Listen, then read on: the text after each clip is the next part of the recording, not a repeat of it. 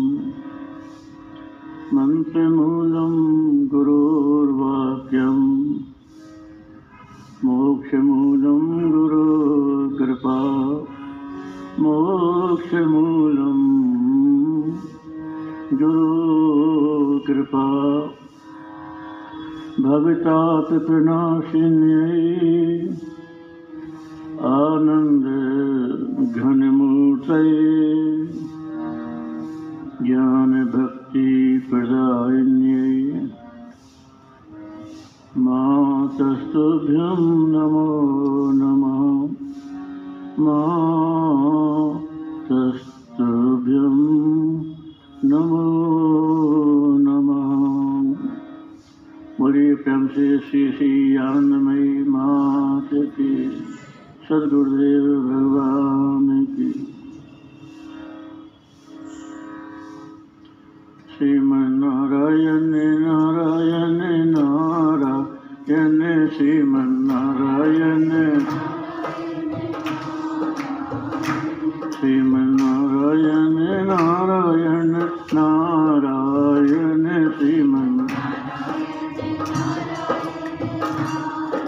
Amen.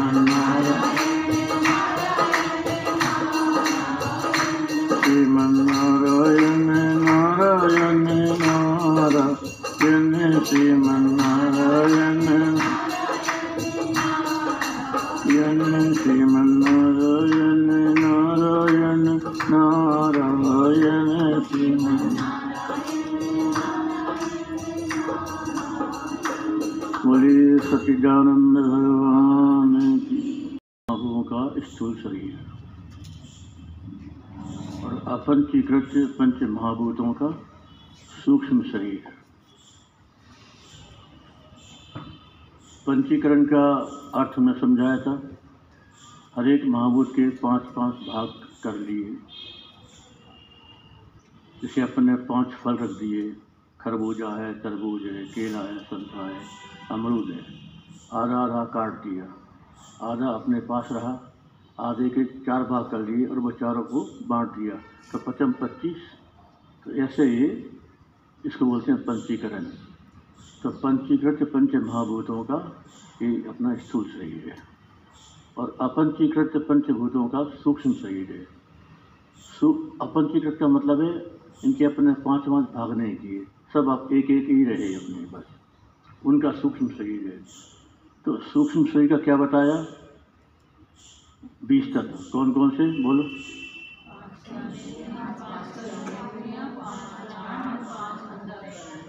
पद चुके बीस पंच महाभूतों के शतगुण से क्या क्या बना? ज्ञानेन्द्रियाँ और अंतकरण। पंच महाभूतों के शतगुण से। और पंच महाभूतों के रजगुण से? और पंच महाभूतों के तमगुण से? कारण से। तो ये इस प्रकार से सूक्ष्म शरीर की रचना हुई। तो आज का विषय है अपना पंचकोश। पंचकोश को पहले तुम लोग एक धारणा बना लो, उसके बाद अपन इसको शुरू करेंगे। पाँच कोश हैं, अन्नमय कोश, प्राणमय कोश, मनोमय कोश, विज्ञानमय कोश और आनंदमय कोश। ये पंचकोश है। अन्नमय कोश ये जो शरीर बैठा है माता के गर्भ से जिस शरीर का जन्म होता है, वो अन्न में कोश है। और अन्न से ही वो खाता पीता, बढ़ता पालन पोषण होता है, इसके लिए, इसलिए उसको अन्न में कोश बोलते हैं, जो अन्न पर निर्भर है। प्राण में कोश ये जो, जिससे अपना शरीर जीवित रहता है, जन्म होने के बाद उसको जीवित रहने के लिए कोई शक्ति चाहिए ना तो इसको जो जीवन शक्ति है वह में कोश है। मनोमय कोश अपन जो विचार करते हैं, बहुत सारी कल्पना करते हैं, चिंतन करते हैं। एक फीलिंग है थिंकिंग है, इच्छा है, कामना, वासना है, ये सब, इन सबको मिलकर बोलते हैं मनोमय कोश एक सामान्य रूप से तुमको समझा रहे हैं। और विज्ञान में कोश का मतलब होता है, अपने अंदर जो मैं की चेतना है सबको बोध होता है, मैं हूँ। तो जो अहम चेतना है, इसको बोलते हैं विज्ञान में कोष और आनंद में कोष इन सब का अभाव हो जाना और अभाव की प्रतीति होना मतलब किसी प्रकार की कोई संवेदना न रहना और सुसुप्ति में जो अभाव की प्रतीति होना, अज्ञान की प्रतीति होना, ये है आनंदमय कोष इसको आनंदमय कोष इसलिए बोलते हैं कि अपन जब सबका अभाव हो जाता है तो हमको सुख की अनुभूति होती है। नींद जैसे नींद में अपने को अभाव की मतलब मैं कुछ नहीं जाना ये अज्ञान का ज्ञान हुआ और मुझे ऐसा सुख मिला अच्छी नींद आई तो ये, सुख मिला ये आनंद में कोष तो इस प्रकार से ये सामान्य विवरण है पंचकोशों का। अन्न में प्राण में जब हम बोलते हैं तो तुम्हारे ध्यान में वो चीज़ आ जानी चाहिए। अन्न में प्राण में मनो में विज्ञान में और ये पाँच कोष हैं। अपन अब इस पुस्तक के आधार पर इसका विवरण देखेंगे।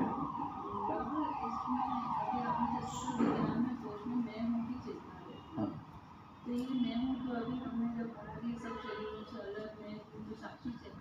ये, ये जब तक ये जुड़ा हुआ है तब तक ये कोष है। और यदि हमने अपना मैं अलग कर लिया तो इसकी संज्ञा कोष नहीं होगी तो विशुद्ध चेतना है। हाँ। हाँ तो ये भी जब तक हमारा मैं अज्ञान से जुड़ा हुआ है, तब तक वो कोष है। और जहाँ ये तादाद में ख़त्म हुआ तो वो कोष नहीं रहा, वो साक्षी चेतन हो। तो ये तादात्म के ऊपर निर्भर है। जब तक तादाद में तब तक वो कोष है। जहाँ तादाद में टूटा उसकी कोष संज्ञा समाप्त। कोष कैसे ढक्कन को। जिसने किसी वस्तु को ढक लिया तो अन्न, प्राण, मन, विज्ञान, आनंद, इनने हमारे स्वरूप को ढक लिया। इसलिए इसका नाम है कोष, ढकने के कारण। और यदि मान लो हमारा स्वरूप प्रकट हो गया तो फिर इसका कोष पना भी खत्म हो जाएगा। अन्न, प्राण, मन, विज्ञान बसे ही रहेंगे। तो इसलिए शास्त्रों में जहाँ इन पाँच कोषों का विवरण है, वहाँ पर कोष नहीं आता। वहाँ पर कहते हैं अन्न में आत्मा, प्राण में आत्मा, मनो में आत्मा, विज्ञान में आत्मा, आनंद में आत्मा वहाँ आत्मा शब्द का प्रयोग है। कोष शब्द वहाँ नहीं है। कोष शब्द बात की देन है। क्योंकि उस अज्ञान की व्याख्या करनी ना तादाद में है और हम जुड़ गए तो उसको वो कोष बन गया वो। तो ये व्याख्या आचार्यों से प्रारंभ हुई उस विषय को समझाने के लिए।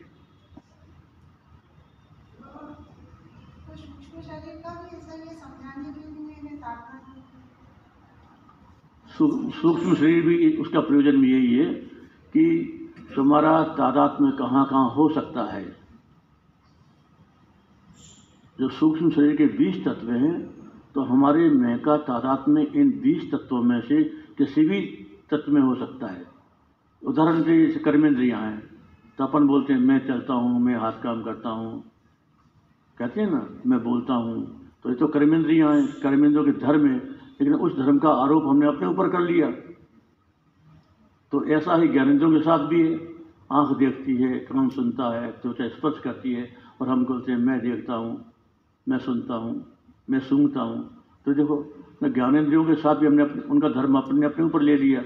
तो ये तादाद में, इस तादाद को तोड़ने के लिए इतनी विस्तार से विस्तार से व्याख्या की जाती है, जिससे तुम ये समझ जाओ कि तुम्हारा मैं कहाँ कहाँ जुड़ जाता है और कहाँ कहाँ से तुम अपने मैं को तुमको अलग करना है। ये तो बीस तत्वों में हमारा मैं जुड़ जाता है।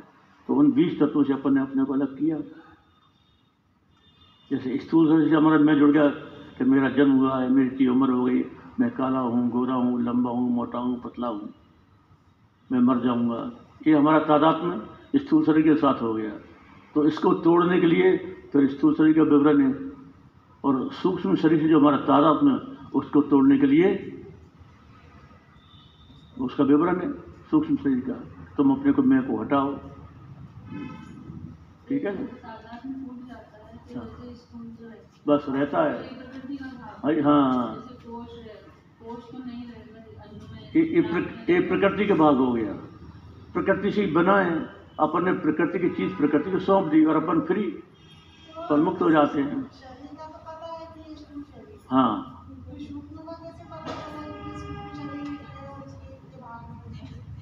ये मालूम पड़ता अपने जो, देखो, तुमको अपना हाथ दिखाई देता है ना? और ये हाथ में जो मूवमेंट क्रिया हो रही है, ये भी दिखाई दे रही है। ये तुमको सूक्ष्म से क्या अनुभव हो रहा है कि जिस शक्ति से क्रिया हो रही है हाथ में, पैरों में चलने की क्रिया, आँख में देखने की क्रिया, कानों में सुनने की क्रिया, ये क्रिया हो रही है ना, इसका तो हमको अनुभव हो रहा है ना?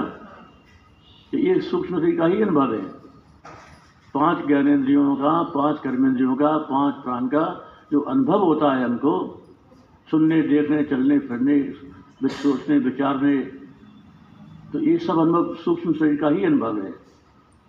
अभी क्या स्थूल शरीर तो स्थूल है तो अपन आँख से इसको देख सकते हैं। तो सूक्ष्म शरीर इन आँखों से दिखाई नहीं देता। वो वो शक्ति रूप है। जो शक्ति में सूक्ष्म किसे कहा जो अपन देख ना सकें, जिसे देख लें वो स्थूल, और जिसके ना देख सकें वो सूक्ष्म। तो जो शक्ति आँखों के भीतर काम कर रही है, कानों के भीतर काम कर रही है। वो शक्ति अपने को दिखाई देती है क्या? नहीं, इसलिए इसको बोल दिया सूक्ष्म। तो शक्ति के रूप में हमको उसका अनुभव होता है कि हाँ कोई शक्ति है जो काम कर रही है। आँखों के माध्यम से, कानों के माध्यम से, हाथ पैर के माध्यम से कुछ ना कुछ शक्ति है ना। उसी को इंद्रिय बोलते हैं। इंद्रिय माने शक्ति, साधन आत्मा से आनंद में कुछ नहीं है अ, आत्मा में तो आनंद है नहीं। आनंदमय कोष एक, एक आनंदमय ढक्कन है। मतलब आनंद जो है आत्मा के विशुद्ध स्वरूप को ढक लेता है। और जो अपने को ये जो बात आती है कि आत्मा आनंद स्वरूप है सच्चिदानंद स्वरूप है कहते हैं ना इसकी व्याख्या बहुत गहरी है आगे चल के। तो अपनी प्रारंभिक सीढ़ी में यही समझाया कि भी आत्मा सच्चिदानंद स्वरूप है लेकिन वास्तव में जब अपने बिल्कुल अंत में पहुँचेंगे तो मालूम पड़ेगा ना तो वो सत्य है और ना वो चित है, ना वो आनंद है, ना वो एक है। ये सारी चीज़ें किसी उपाधि को लेकर है। ये जो व्याख्या की जाती है, ये उपाधियों से व्याख्या की जाती है। तो अब देखो, अब ये प्रसंग चूँकि चल गया है। पानी हम्म विज्ञानमय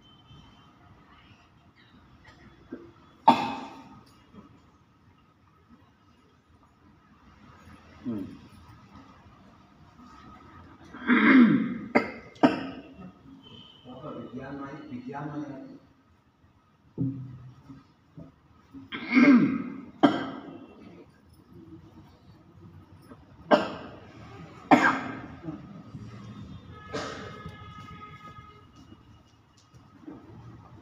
ये समझो आगे चल गया पता नहीं पता चलेगी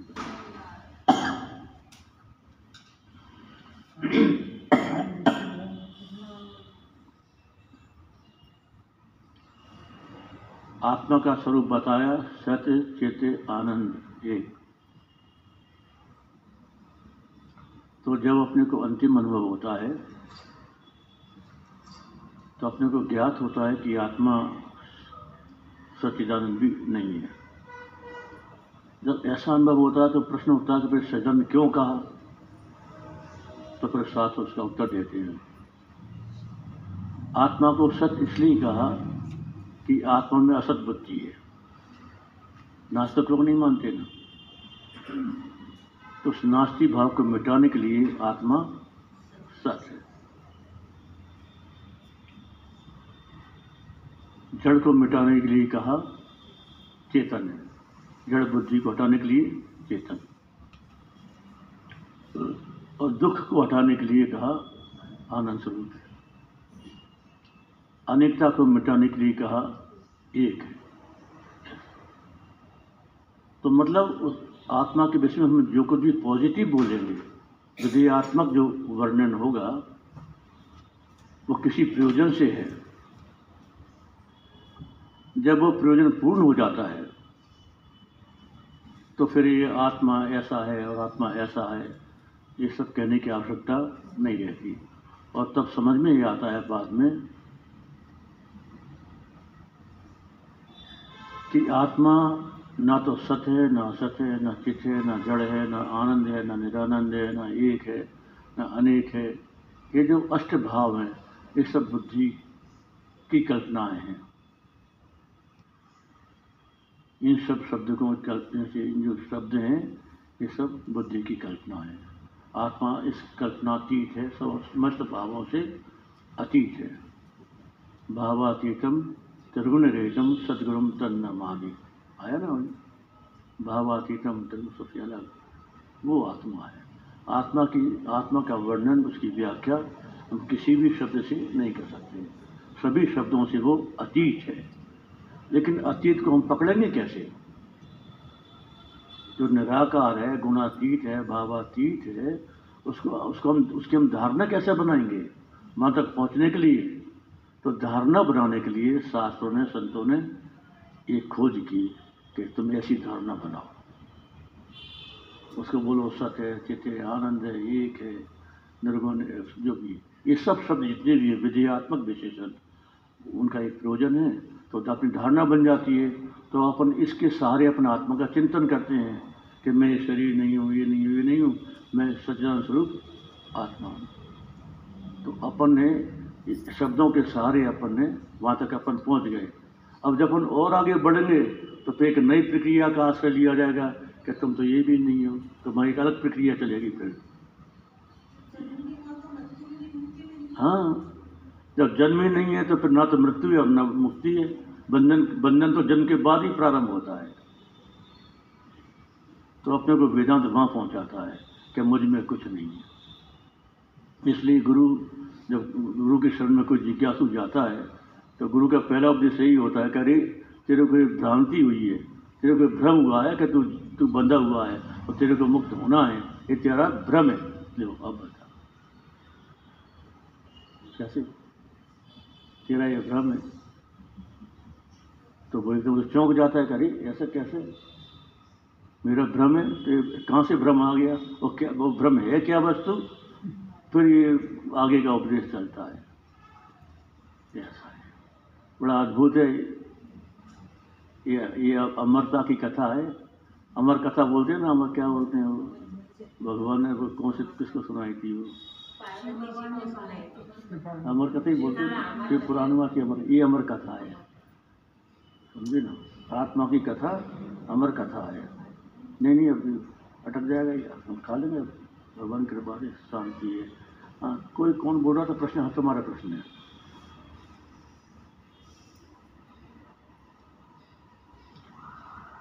सत्संग में ये फ़ायदा है कि तुम लगे हाथ प्रश्न करो और उत्तर समाधान करने की कोशिश करो और कथा में तुम खा, तुमको खाली सुनना ही है तुमको बोलने का अधिकार नहीं है। लेकिन सत्संग में तुमको बोलने का अधिकार है पूछने का अधिकार है उसी वक्त शंका रखो और उसका समाधान प्राप्त करो। उससे हमारी बुद्धि खुल जाती है सबसे दूर हो जाते हैं। हाँ बोलो। किया। क्या किसका है? पाँच चक्कर अंतकरण हाँ अभी तक तो बाबा ऐसे ही सुना कि अंतकरण में मन बुद्धि चित्त अहंकार हाँ। ये जो अंतकरण है वो भी एक अपने इसमें हाँ सब जगह सामान्य रूप से अंतकरण चतुष्टय बोलते हैं कि मन बुद्धि अहंकार ये अंतकरण चतुष्टय है। और इसमें एक और जोड़ लिया। उस अनुभव के आधार पर जब हम जागते हैं तो ना तो मन काम करता, ना बुद्धि करती, ना चित्त करता, ना अहंकार करता, लेकिन अपने को जाग का अनुभव तो होता है कि हम जाग गए। और अभी मन बुद्धि ने क्रिया प्रारंभ नहीं की तो उस अवस्था को हम क्या नाम दें? उसको हमने बोल दिया कि वो अंतकरण है। प्रथम स्फुरन। चैतन्य का, चैतन्यता का स्फुरन, पहला। हम अपनी जाग, ये अंतकरण है। और ये सबको अनुभव में आता हाँ। सबको अनुभव में आता है। तभी तो अपन दुबक के बैठ जाते हैं कि बस भाई, कोई मेरे को छोड़ो मत। अपन शांति में है। ना, कितनी अच्छी अवस्था है वो। बस लेटे रहो, बस चुपचाप।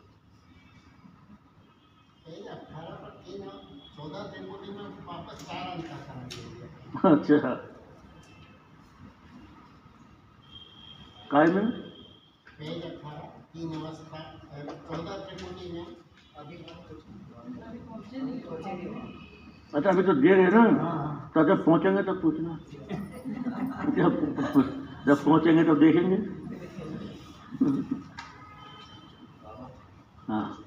तो आत्मा तो विज्ञानमय कोष जो है, इसके संदर्भ में मैं हूँ का चेतना तो प्रतिबिंबित जो बाबा ने कहा कि बॉडी में प्रतिबिंबित आत्मा दोष नहीं हो प्रतिबिंबित तो विज्ञान में एक लिमिट मैं हूँ का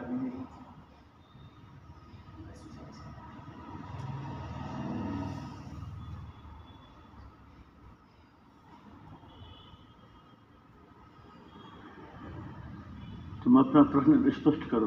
दोबारा बोलो मैं मैं हूँ इसका चेतना जो है तो लिमिट है तो पूरा आत्मा का चेतना नहीं है तो जिस लिमिट मैं हूँ का लिमिट वो भी ज्ञान नहीं कुछ बोल सकते जो बाबा ने कहा था, हाँ। हाँ बोल सकते हो। इसी प्रकार जो आनंदमय कोश वो पूरा आत्मा का आनंद नहीं है वो एक फीलिंग आते हैं हाँ। पूर्ण अज्ञान से आवृत। वही वही बात है अज्ञान से आवृत। तो चूँकि वो आवृत है इसलिए कोष नाम पड़ गया। और विज्ञान में भी चूँकि जो आत्मा है जो चैतन्य है वो विज्ञान से आवृत हो गया। मतलब मैं की चेतना से आवृत हो गया। उसका नाम विज्ञान में कोष पड़ गया तो जहाँ भी ढक्कन की बात आएगी वो कोष हो जाएगा। इसलिए जो आनंद सुषुप्ति में हो गया ये पूरा आत्मा का आनंद नहीं है अभाव है। अभाव है। बाबा मतलब आत्मा शून्य आत्मा शून्य इसलिए नहीं है कि शून्य का साक्षी कौन है?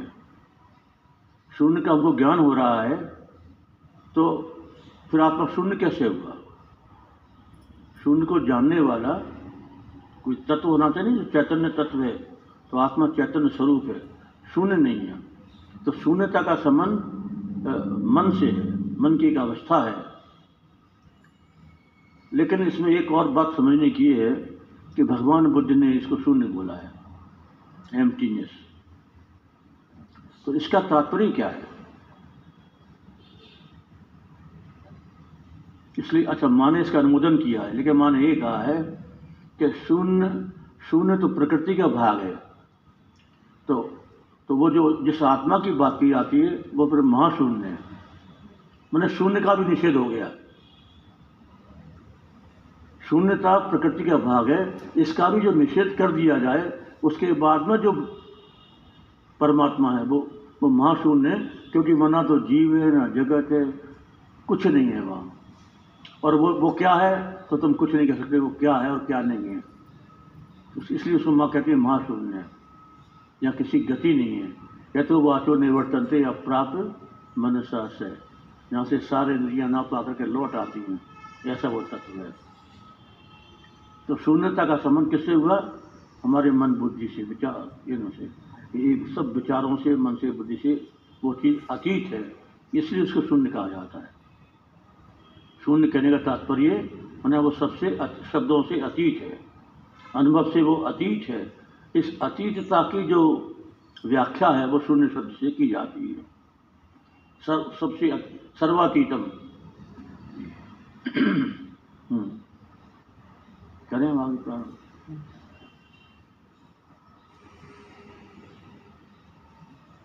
फॉलोइंग पाँच कोश पाँच कोश कौन कौन से हैं? अन्न में प्राण में मनो में विज्ञान में और आनंद में यह पाँच कोश हैं। अन्न में प्राण में मनो में विज्ञान में अन्न में इन सबको तुम लोग रट लो। ये पूरी किताब रट लो इसको। क्यों रट लो? कि इसके सारे से तुम बार बार चिंतन कर सकोगे। अगर हमारे भीतर कोई शब्द ही नहीं है तो हम मनन चिंतन कैसे करेंगे? तो ये जो वेदांत की प्रक्रिया है, तुमको एक शब्द देती है और दिशा देती है कि तुम ऐसे चिंतन करो, इस दिशा में ऐसा सोचो। लेकिन जब पता ही नहीं है तो सोचेंगे क्या मनन कैसे करेंगे। तो मनन करने के लिए एक ये सब दिया जाता है तुमको। तो पाँच कोश है। क्या तुम रट लोगे? तो तुम जब ध्यान करोगे तो बैठोगे? ये में कोश है, प्राण में कोष क्या है, मनो में कोश क्या है, विज्ञान में कोष क्या है आनंद में कोष क्या है, और मैं कौन हूँ? ये सब तुम्हारे भीतर विचार आएँगे।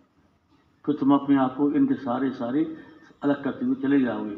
इसलिए सारी प्रक्रिया बताई जाती है। हाँ पाँच कोश। अन्न में कोश किसे कहते हैं? अन्न के रस से उत्पन्न होकर और अन्न के रस से ही वृद्धि को प्राप्त होकर पीछे अन्य रूप पृथ्वी में लीन होता है ऐसा स्थूल शरीर ही अन्न में कोश कहलाता है। अन्न से बना अन्न से जीवित है और अन्न में में मतलब अन्न में पृथ्वी में लीन हो गया। इसलिए इसका नाम है अन्न में कोश कोश किसे कहते हैं? पाँच कर्मेंद्रियाँ और पाँच प्राण। इन्हें प्राण कोश कहते हैं। पाँच कर्मेंद्रियाँ पाँच प्राण। पाँच प्राण कौन से हैं? प्राण अपान व्यान उदान समान। ये पाँच प्राण। और पाँच कर्मेंद्रियाँ? वाक पानी, पाद उपस्थ पायु, ये पाँच कर्मेंद्रियाँ तो पाँच प्राण और पाँच कर्मेंद्रियाँ इन दस तत्वों से बना है प्राण में कोश अब ये कोश कब तक कहलाएगा? जब तक हमारा मैं से जुड़ा हुआ है।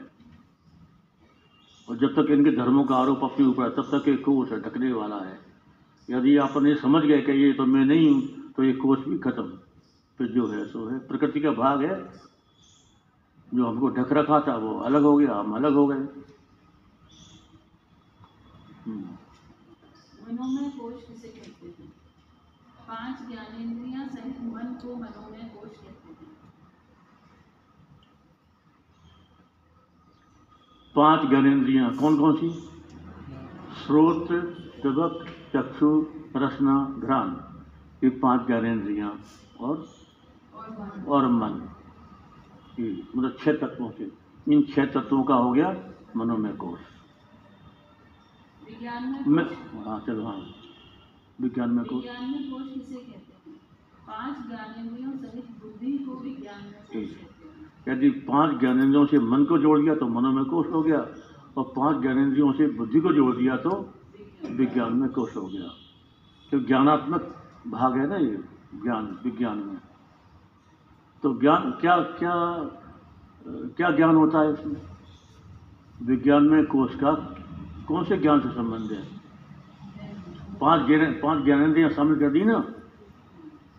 शब्द का ज्ञान, स्पर्श है, रूप का ज्ञान, रस का ज्ञान, घ्राण, शब्द, स्पर्श, रूप, रस, गंध। तो गंध का ज्ञान, ये पाँच प्रकार का ज्ञान होता है। तो ये विज्ञान में कोष। तो ये कोष कैसे बनता है? इन्हीं सब ज्ञानों के संस्कार बुद्धि में पड़ते हैं और उन्हीं संस्कारों के आधार पर हमको स्मृति होती है। ये ये पाँच ज्ञानेंद्रियाँ और बुद्धि और बुद्धि अहमाकार होकर के इनको ग्रहण करती है। फिर कहती है, मैंने देखा, मैंने सुना, मैंने सूंघा, ये तो हमारा वहाँ उसमें जुड़ गया, उसकी संज्ञा होगी विज्ञान में कोष इन पाँच प्र- पाँच प्रकार के ज्ञानों से जब जुड़ गया तो उसकी संज्ञा कोष हो गई। ये विज्ञान में कोष है। और बुद्धि भी। ठीक है? छह। छह तत्व हो गए विज्ञान में। पाँच ज्ञानेंद्रियाँ और एक बुद्धि। अभी पहले आपने जो बताया कि विज्ञान में कोष में अहंकार रहती है हाँ। ये ये जो अपनी बुद्धि है ये अहमाकार होती है। इसलिए इसको कहा। तो ये ज्ञानेंद्रियों के ज्ञान को अहमाकार की मेरा ज्ञान है ऐसा बनाना हाँ। हाँ। मैं जुड़ जाता है। मतलब हर एक ज्ञान के साथ मैं जुड़ जाता है। तो ये जो मैं कहाँ से आ गया ये बुद्धि ही में हो जाती है। बुद्धि अहमाकार होकर के इन सबको ग्रहण करती है ज्ञानों को। तो मनोमय कोश में और विज्ञान में कोश में क्या फ़र्क हो विज्ञान में कोष का संबंध ज्ञान से है। मतलब इंद्रियों से प्राप्त जो ज्ञान है शब्द स्पर्श रूप रस गंध ये विज्ञान में कोष का संबंध है। और मन में क्या है? संकल्प विकल्प। चिंतन, मनन, स्मृति, भाव, ये सब। मोबाइल बंद कर लेना भैया, सब जने अपना अपना। तो है? तो मन की जो वृत्तियाँ हैं ना, चिंतन, मनन, विचार, स्मृति, संकल्प विकल्प, ये जो थॉट प्रोसेस जितना होता है, वो मन का है। वो मनोमय कोष हो गया और वहाँ भी ज्ञानेंद्रियों से ज्ञान ग्रहण कर ये तो वो विज्ञान में कोष में आ गया। और इसमें है ना मनोमय कोश में पाँच ज्ञानेंद्रिय और मन हाँ तो ठीक है। तो अब ज्ञान ज्ञानेन्द्रियों ने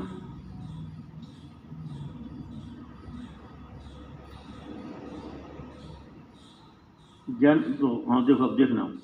कि मन की अपने परिभाषा की जो संकल्प विकल्प करता है वो मन और जो निश्चय करता है वो बुद्धि। तो मन जो है ये बीच की अवस्था हो गई। ज्ञानेन्द्रियों ने किसी रूप को देखा। अब, और रूप को देखने के बाद जो प्रक्रिया चली ब्रेन के भीतर, और आखिर में जाकर निश्चित हुआ कि ये लाल रंग है। तो ये जो निश्चय किया, ये बुद्धि हो गई। और जो बीच का जो भाग था, वो वो मन के अंतर्गत आ गया। न प्रोसेस का जो पार्ट है, वो मन में चला गया, और निश्चय का जो भाग है, वो बुद्धि में चला गया। तो वो विज्ञान में कोष है, जहाँ निश्चय हो रहा है सबका। ये ऐसा है, ये शब्द है, ये स्पर्श है, ये रूप है, ये रस है, ये गंध है, ये जो निश्चय हो रहा है ये विज्ञान में के भीतर है, और इसके पहले की जो अवस्था है, वो मन में कोष के भीतर है।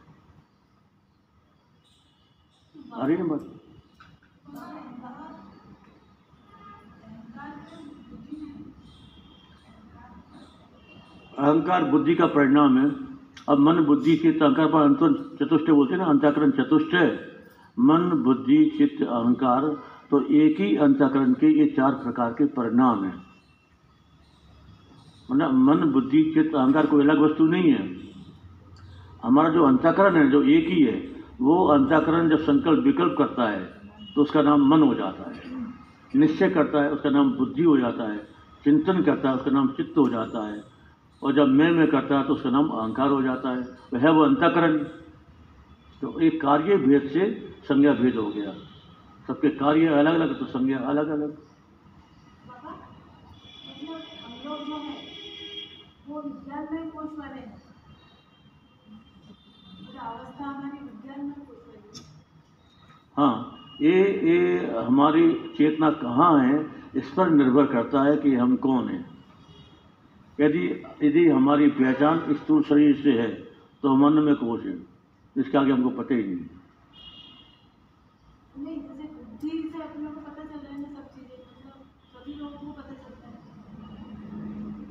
फिर बोलो। बुद्धि से सबको पता चल रहा है कि ये हो रहा है वो हो रहा है। मतलब व्यक्ति मनोमय ये विज्ञान में कोष में अवस्थित रहता है। बुद्धि के स्तर पे जी रहे हैं इनका कहने का तात्पर्य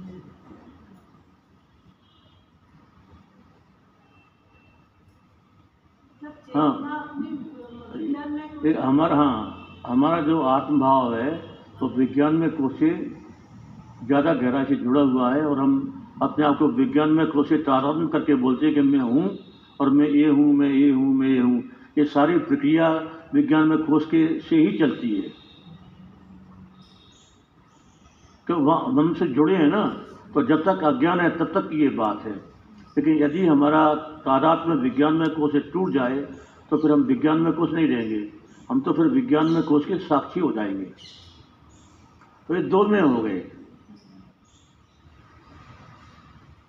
ये एक प्रकाश करके दो में हो गए। तो ये जो अपन जो मैं में करता है मतलब एक विषय अब देखो, एक गहरा होता जा रहा है, ये जो मैं में करता है, ये कौन करता है? जो शुद्ध आत्मा है, वहाँ तो मैं का स्वर्ण है नहीं। शुद्ध चेतन में मैं नहीं है। और ये जो जड़ शरीर है, और सूक्ष्म शरीर है, वो भी मैं, में नहीं कर सकता क्योंकि ये जड़ है। तो अब सवाल ये फिर मैं में करता कौन है? शरीर कर नहीं सकता आत्मा करती नहीं है तो ये मैं आया कहाँ से? इसलिए शास्त्र इसका उत्तर देते हैं चित जड़ ग्रंथ जीवा ये मैं में करता है। जड़ और चेतन की ग्रंथि बन गई गांठ बन गई और वो मैं मैं मैं मैं होने लगा। तो इसी को बोलते हैं अपन चिदाभास। तो मैं मैं करता है चिदाभास। अहंकार? अहंकार इसमें नहीं आएगा। अहंकार अहंकार शंका कब होती है जब उसका तादात्म होता है? तो जैसे जैसे किसी मतलब धन है, मैं मैं बहुत धनी हूँ तो ये ये अहंकार कहलाता है। किसी मतलब हमारा जो अहम यदि किस जहाँ वहाँ जुड़ा है, जुड़ने के बाद ही अहंकार आता है। उसी को अपन अभिमान कहते हैं। अभिमान और अहंकार यहाँ पर आया होती हैं। और एक शुद्ध अहंकार है कि मैं सब कुछ भी नहीं हूँ।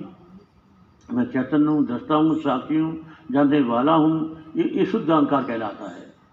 तो शुद्ध और अशुद्ध अहंकार, मैं ये हूँ, मैं ये हूँ, मैं ये हूँ, ये अशुद्ध अहंकार है। तो अशुद्ध अहंकार बांधने वाला है और शुद्ध अहंकार मुक्त करने वाला है। इसलिए सत्संग में अपने को निश्चय कराते हैं कि तो मैं बोलो कि मैं आत्मा हूँ, मैं शरीर नहीं हूँ। तो ये शुद्ध अहंकार, ये भी अहंकार है, लेकिन ये शुद्ध अहंकार है। अहंकार के, अहंकार से तो सारा व्यवहार चल रहा है पूरा। अब मैं को चाहे इधर जोड़ लो चाहे उधर जोड़ लो उधर जोड़ लोगे तो मुक्त हो जाओगे इधर जोड़ोगे तो बंधन हो जाएगा संसार में आ गए। बाबा एक और प्रश्न। जैसे ऐसा सुना है है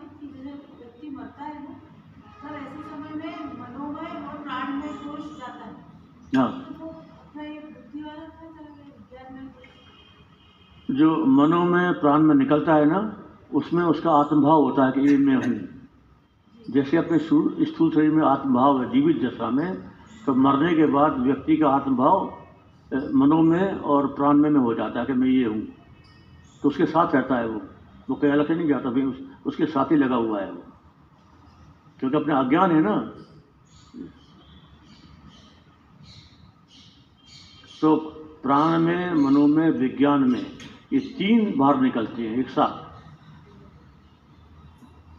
ये सूक्ष्म शरीर। इसी को सूक्ष्म शरीर बोलते हैं।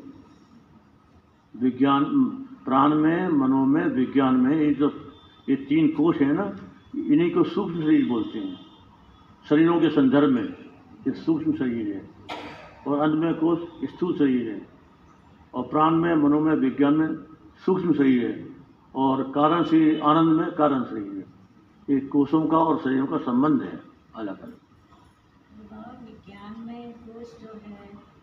वो चिदाभास है? है विज्ञान में चिदाभास नहीं विज्ञान में कोई चिदाभास नहीं है। चिदाभास में चैतन्य का आभास। तो ये बुद्धि और मन और प्राण इन सबके भीतर जो चैतन्य का प्रतिबिंब पड़ता है उसका नाम है चिदाभास। चिदाभास अलग ही चीज़ है। जैसे अपन मुख में अपना दर्पण देखते हैं ना तो अपना प्रतिबिंब गया दर्पण में। तो इसी प्रकार बुद्धि में जो चेतन का जो प्रतिबिंब पड़ा वो चिदाभास है आभास।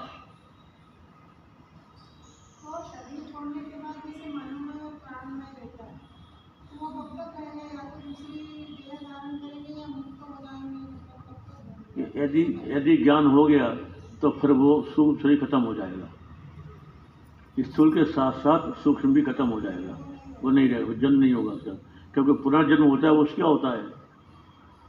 वो जब तक अज्ञान है, तब तक स्थूल शरीर खत्म हो जाएगा और सूक्ष्म शरीर साथ में रहेगा जीवात्मा के। फिर जन्म होगा उसका, चलता रहेगा और जब तक ज्ञान नहीं होगा तब तक। उसकी कोई उम्र उम्र नहीं होगा हज़ार, लाख साल भी जीवित रह सकता है वो। जब तक अज्ञान है, तब तक वो है। चाहे लाख चाहे हज़ार साल बीते चाहे लाख बीते चाहे करोड़ अरब खरब बीते वो कभी खत्म नहीं होता। चलता ही रहता है वो। हैं जीव और आत्मा अलग वस्तु है। आत्मा शुद्ध चेतन के बोलते हैं और जीव जो है उसको बोलते हैं जो बंधा हुआ है शरीर से। तो ये तुम्हारे बंद करो ना इसको बार बार आता है। तुमको नहीं किसी को दे दो, वो बंद कर देगा मतलब उसको बंद ही कर दो उसको।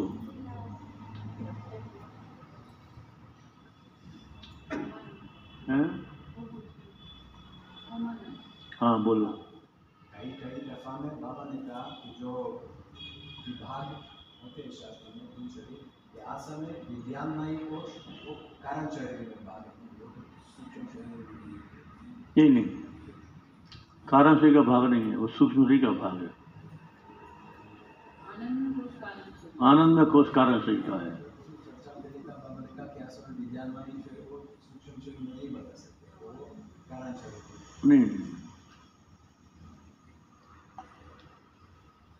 वो में सूक्ष्म शरीर में ही आता है।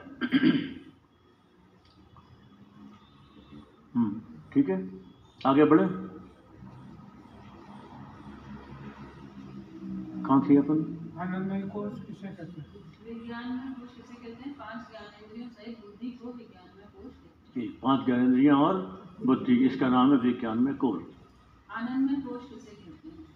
कारण शरीर रूप अविद्या उसमें स्थित जो प्रिय मोद और प्रमोद रूप आनंद की त्रिविध वृत्तियाँ उसे ही आनंद में कोश कहते हैं सुषुप्ति अवस्था है ना कि आनंद में कोष है।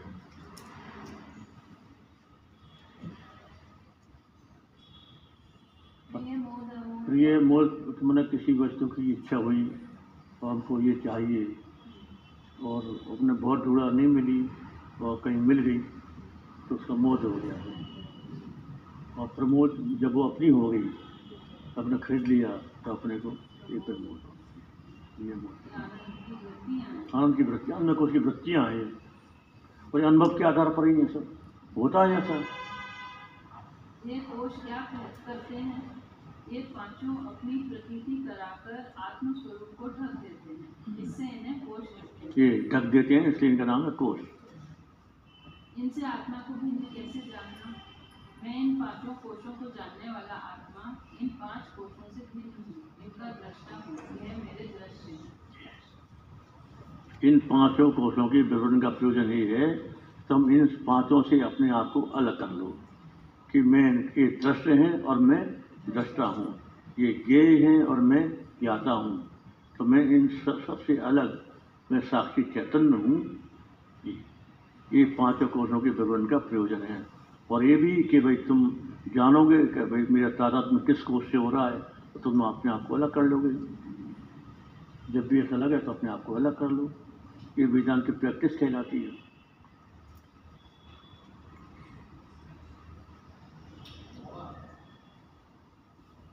साक्षी भावना जाने के लिए मौन एक महत्वपूर्ण साधन है समझ करके। एक तो बगैर समझ के भी हम मौन हो सकते हैं। हम नहीं बोलेंगे मौन धारण कर लिया, व्रत ले लिया, मौन का व्रत। लेकिन समझ नहीं है। तो फिर हम उस साक्षी चैतन्य का स्मरण नहीं होगा। और एक हमने सत्संग के द्वारा और विचार के द्वारा ये जान लिया कि मैं साक्षी चैतन्य हूँ। और ये जान लिया कि मौन तो मेरा शाश्वत स्वरूप है। मैं मौन स्वरूप हूँ। इसमें होना, ना होना कि कोई बात ही नहीं। तो वो सच्चा मौन है। कि साक्षी में कोई शब्द नहीं है। तो इस इस प्रकार समझ करके अपन जब मौन हो गए तो वो सच्चा मौन, आध्यात्मिक मौन, तात्विक मौन। और मौन एक व्रत भी है। एक व्रत भी है कि हम नहीं इतना नहीं बोलेंगे। वाक संयम हाँ वाणी का संयम ये भी मौन है। दूसरी ओर यदि कोई साधक साक्षी भाव में टिकने लगे तो मौन मौन स्वतः उसके जीवन में घटित होगा। थोड़ा तुम पास आ जाओ।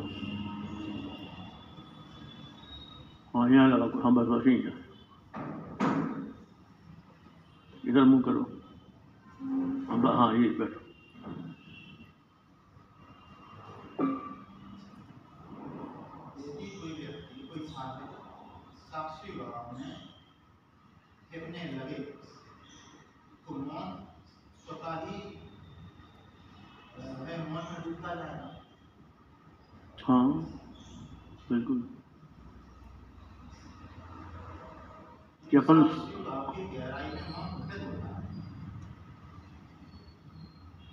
दोनों बातें हैं। घटित भी होता है और अभ्यास के द्वारा भी उपलब्ध किया जा सकता हैं।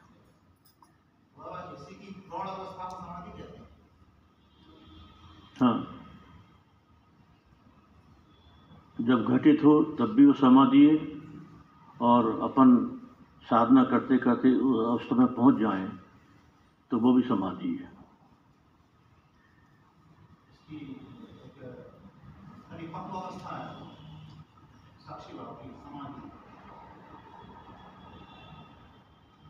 हाँ। साक्षी भाव की परिपक्व अवस्था नहीं ऐसा प्रयोग नहीं। साक्षी की अवस्था नहीं है। मौन साक्षी की अवस्था नहीं है। मौन हमारे अंतकरण की अवस्था है। अंतकरण ही मौन, अंतकरण का ही मौन होता है। साक्षी साक्षी का मौन अमौन से कोई संबंध नहीं है। यदि हम बोल भी रहे हैं, बात भी कर रहे हैं, तब भी जैसे बोध हो गया है तो वो तो वो तो मौन ही है। क्योंकि वो ये जानता कि वो बोल ही नहीं रहा। बोलने वाली तो वाणी है। वो उसने अपने आप को वाणी से अलग जाना तो वो तो उसका तो मौन स्वयं सिद्ध है और ज्ञान में डूबने को क्या कहेंगे कोई व्यक्ति ज्ञान अवस्था में डूबने लगे नहीं थो, थोड़ा सा संशोधन करूँ। हम ज्ञान में डूबते नहीं हैं। अंतःकरण की वृत्ति ज्ञानाकार होती है। ज्ञान अप, ज्ञान अपने स्थान पर है जैसा वो है। उसमें डूबना और उठना नहीं होता ज्ञान में।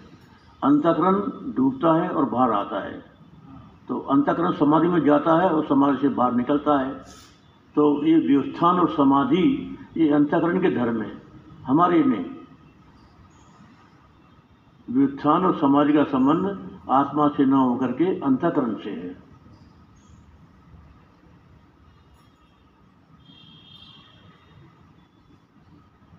नहीं तो अपन जो कहते हैं कि शेष समाधि,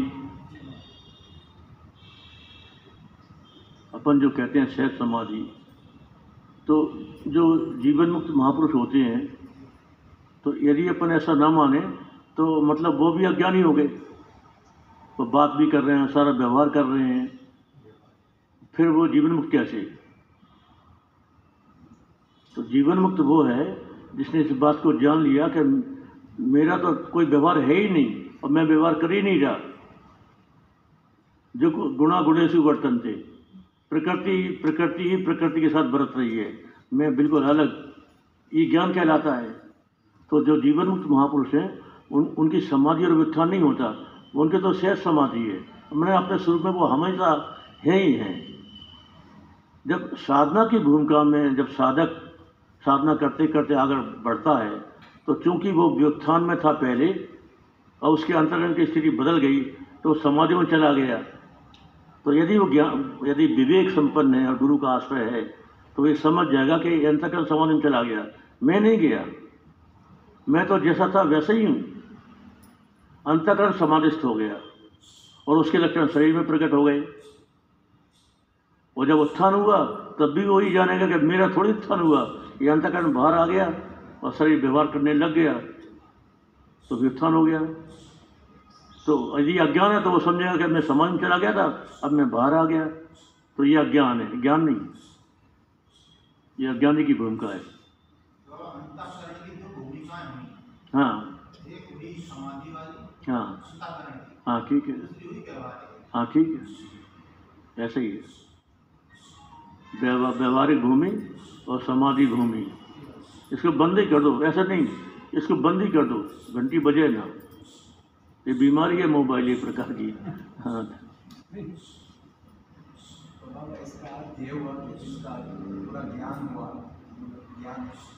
तो तो बोलते भी है हाँ। दूसरे जो माँ की अवस्था है वो बोलते नहीं लेकिन आपका कारण में तो चलता है चलता है।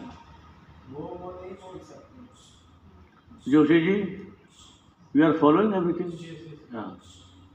तो जिस प्रकार मान शून्य जो मान्य हो इसी प्रकार में जो साक्षी हूँ वो एक प्रकार का वृत्ति है वास्तविक साक्षी नहीं नहीं मैं साक्षी हूँ ये साधक के लिए एक वृत्ति है। और, और जिसको तत्व ज्ञान हो गया वो वो तो साक्षी है ही है उसको कहना थोड़ी पड़ता कि मैं साक्षी हूँ। ये तो साधक है जो साक्षी भाव को प्राप्त करने की कोशिश कर रहा है। अभी साक्षी भाव साक्षी भाव भी नहीं है। साक्षी तो एक वस्तुगत सत तथ्य है ये जो वृत्ति का विषय नहीं बनता। विचार का विषय नहीं बनता। ये वस्तुगत है तथ्य है। हम्म,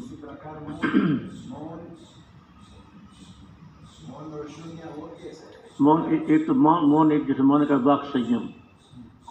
भाई हम तीन घंटे नहीं बोलेंगे या एक हफ़्ता नहीं बोलेंगे ये वाक संयम है। इसको भी मन बोलते हैं।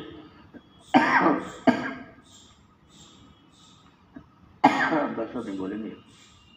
अब नहीं बोलेंगे। दिक्कत होती है हमको। चलो?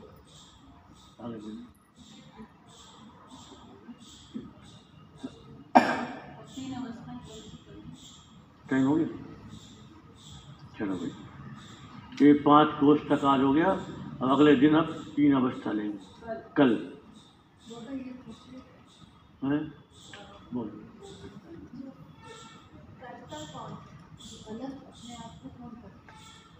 करता? अपने आप को अलग अवस्थाओं से करता सीधा बात? ये अज्ञान से लेकर ज्ञान मुक्ति तक सब चिदाभास का ही खेल है पूरा। और आगे आएगा इसमें सेकंड पार्ट में कि चिदाभास की सात अवस्थाएँ हैं। अज्ञान भी उसको होता है और ज्ञान भी उसी को होता है। साक्षी जो चैतन्य ना तो वो अज्ञानी है और ना वो ज्ञानी है। अलग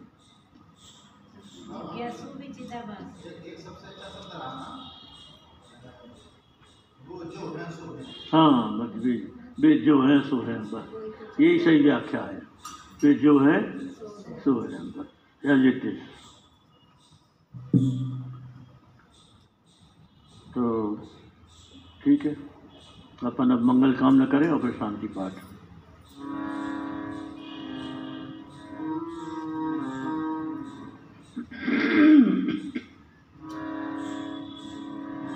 सर्वे सुखिनः सर्वे सन्तु निरामया। सर्वे भद्राणि पश्यन्तु। मा कश्चित् दुःखभाग् सब बोलो। सभी सुखी होवे सदा। होवे सभी निरोग। सबका ही कल्याण हो। किसी को नहीं दुख भोग। ओम पूर्ण मदा पूर्ण मिदम पूर्णात् पूर्णमुदच्यते पूर्णस्य पूर्णमादाय। पूर्णमेवावशिष्यते ॐ शान्ति शान्ति शान्ति। हरि ओम। श्री श्री आनंदमयी की सदगुरुदेव भगवान की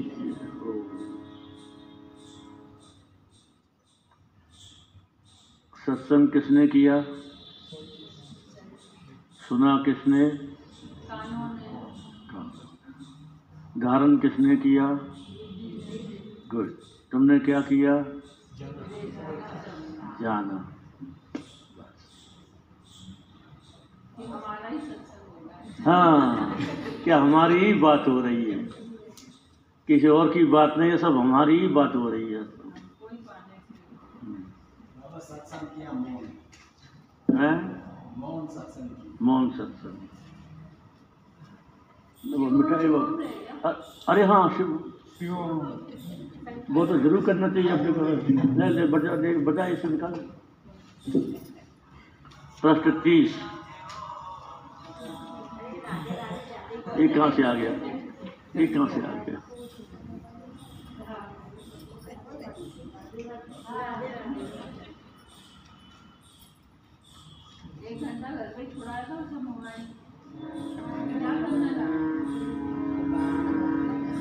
बोलिए सदगुरुदेव भगवान। शिवो, हम शिवो हम शिवो हम शिवो, हम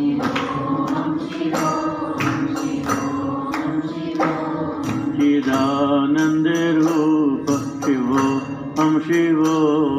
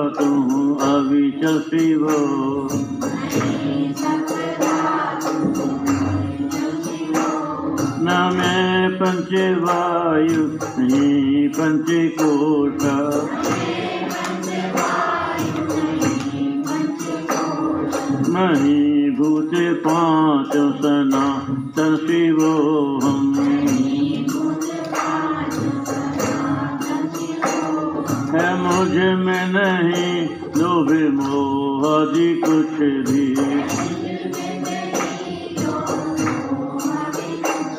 सदा दिश रागों से प्यारा शिवो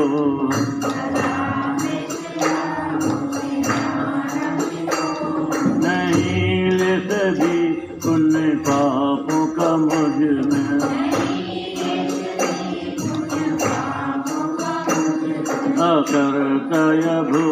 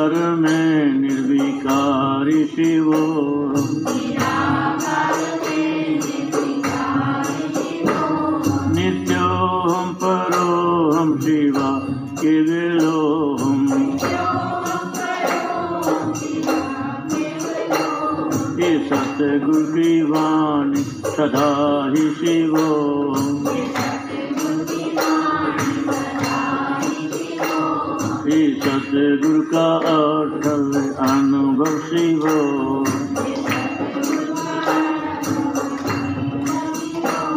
सभी ब्रह्म ऋषियों का अनुभव शिवो।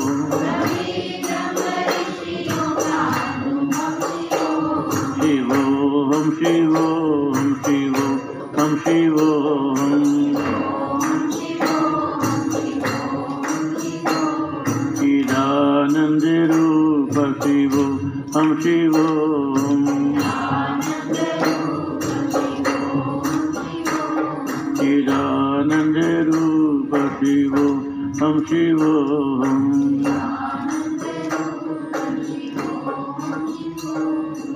सदगुरुदेव भगवान की।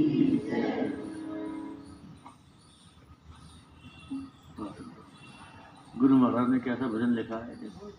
सबका सार निकाल दिया।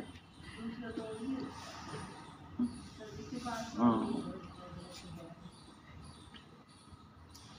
अब कल तुम लोग पाँच मिनट पहले पहुँचने की कोशिश किया करो, हैं? दस पंद्रह मिनट पहले आ गए चुपचाप शांति से बैठ गए, बस, फिर। और बैठ करके बात नहीं करना। नहीं तो घर गृहस्थी की बात शुरू कर दो। चुपचाप बैठो, बस।